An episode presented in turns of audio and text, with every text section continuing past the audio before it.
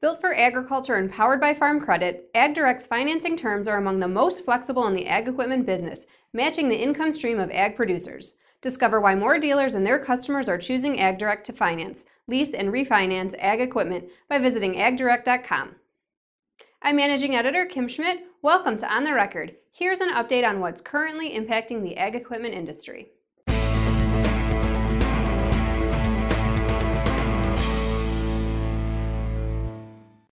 Three and a half months after Monsanto canceled its deal to sell precision planting to John Deere, AGCO has signed a definitive agreement to acquire precision planting from the Climate Corp, a subsidiary of Monsanto. This is the most significant acquisition AGCO has made in the last decade, as it will likely make waves in the market, and AGCO will now have an entry point into the high speed planter market. Greg Peterson, Director of Investor Relations at AGCO, anticipates the deal will be finalized during the third quarter. He stresses that in the short term, nothing will change in terms of the distribution network. In addition, precision planting equipment will still be available for other brands of planting equipment. Peterson says that as time goes on, AGCO will increase distribution of precision planting products, particularly outside of the U.S. Nathan Zimmerman, precision farming manager with AC McCartney, an AGCO dealership in Mount Sterling, Illinois, says the acquisition will have a positive impact on their service business. Zimmerman says, We've been precision dealers for about a year, but we expect our service side will grow quite a bit more now. We're required to stock precision parts, and going forward, I see us having an advantage over some of those dealers who don't stock as much inventory, in addition to us having the manufacturer support under the AGCO umbrella. As a dealership, I think this will position us well in the planter market moving forward, especially with new customers who maybe weren't necessarily AGCO customers. Case IH dealers are uneasy about the news with many of the same concerns they had when Deere was in line to acquire precision planting.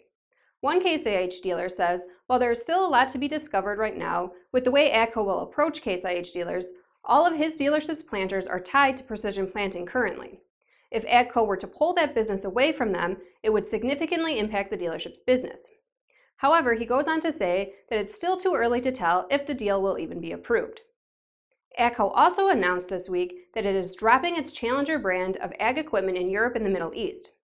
Those products will be folded into the company's Fendt line, which will be strengthened with the adoption of sprayers and track tractors formerly sold under the Challenger name. Challenger products will continue to be sold through the AGCO network in North America, South America, and Asia Pacific and Africa regions. While Massey Ferguson is AGCO's volume brand in Europe, it has been limited to the track tractors and more recently self propelled and trailed sprayers. Fendt, on the other hand, has gone from being a tractor specialist to a brand with combines, a forage harvester, and starting this year, a full set of hay tools that will gain baler and forage wagon products from AGCO's acquisition of Lely's grass line earlier this year. This week's dealer on the move is Kibble Equipment. Kibble Equipment, a multi-store John Deere dealership with stores in Minnesota, Iowa, and South Dakota, has acquired Ag Power Enterprises effective July 10th. This latest acquisition brings Kibble's total stores to 22. Now here's Jack Zemlicka with the latest from the Technology Corner.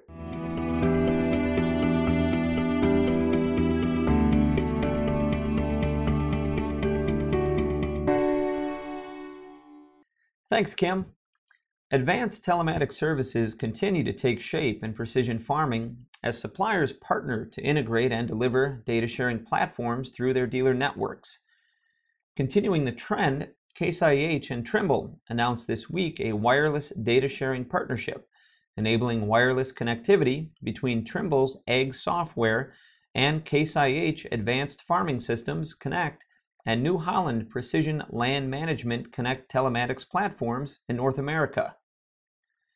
According to Brian Stark, Marketing Communications Manager for Trimble Ag Software, the collaboration will allow farmers with mixed fleets of equipment to wirelessly transfer task data, planting, fertilization, and yield maps, or guidance lines from third party displays into Trimble's Ag software platform.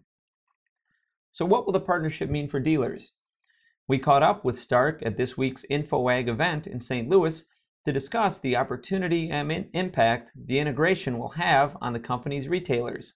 It will uh, streamline things a lot better for them because what happens is that uh, you eliminate the USB drive. So a lot of dealers are still downloading data from these displays by USB, and anyone who's done that process knows it takes a long time to extract data by USB.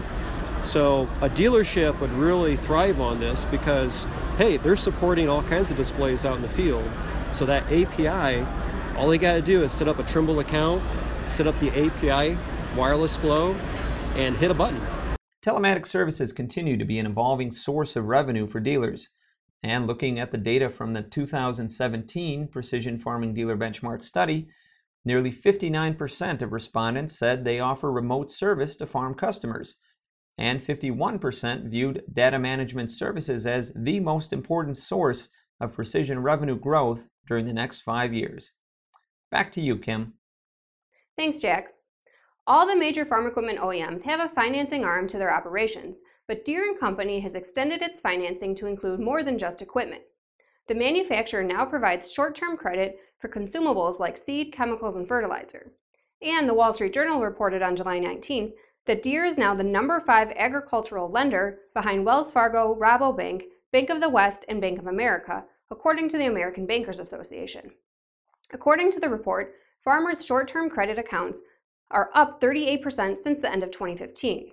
As of early this year, Deere Financial had lent $2.2 billion, not far behind the number 4 ag lender Bank of America, which has lent $2.6 billion. During the first half of 2017, the volume of loans for farm operations dropped by 7% from a year earlier, according to the Federal Reserve Bank of Kansas City. While bank loans are down, Deere has expanded its financing reach. The financing arm of the company accounted for a third of its net income in fiscal 2016, up from 16% in 2013, reports the Wall Street Journal. CNH Industrial released its second quarter earnings on July 26. Revenue for the quarter was $6.9 billion, up about 3% versus the same quarter last year. For the first half of the year, revenues are up 4.2% at $12.1 billion. Industrial revenues were up 3.2% year over year to $6.66 billion. Ag equipment accounted for $2.89 billion, a year over year increase of 3%. Construction equipment revenues were up 13.6% to $676 million. Michael Shlisky, analyst with Seaport Global, said in a note to investors Most of the key segment drivers played out as expected. In ag, strong volumes in Latin America were offset by weaker conditions in NAFTA. On July 27th, AGCO reported its second quarter earnings.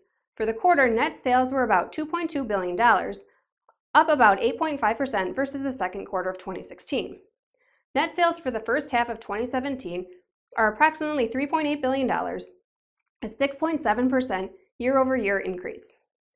Regionally, North America sales were down 4% for the quarter versus 2016 at $478.8 million. Sales declines were most significant in hay tools and GSI grain equipment. These declines were partially offset by increased sales of mid range and high horsepower tractors. South American and Asia Pacific Africa sales both saw double digit growth at 23.8% and 31.7%, respectively. Significant sales increased in Brazil and Argentina produced most of the growth. Second quarter sales for Europe and the Middle East were up 8.7%. And now from the Implement and Tractor Archives, McFarland Manufacturing celebrates its 100th anniversary this year, and its roots are based in the Wisconsin Tractor Company, which Earl McFarland started in 1917. Here's Earl's grandson, Dick McFarland, with more details on the company's early tractors. We're standing here in the McFarland Sales and Service uh, re- Retail Center in front of the 1919 Wisconsin tractor, which my grandfather Earl McFarland built right here in Sauk City, starting in 1917. There was about 600 of these tractors built over a eight year, eight to nine year time period, and sold all over the Midwest. Was quite innovative for its day in terms of a lot of horsepower and a, in a light pack, tractor package, and was used on many farms with belt pulleys to operate all kinds of equipment. Uh, Grandpa Earl built these and uh, really assembled a lot of components the engine, transmission, the wheels, the, uh, all, all, the components, and then sold it uh, throughout the Midwest and was, again, like I say, very innovative for its day. As always, we welcome your feedback. You can send comments and story suggestions to kschmidt at lessitermedia.com. Until next time, thanks for joining us.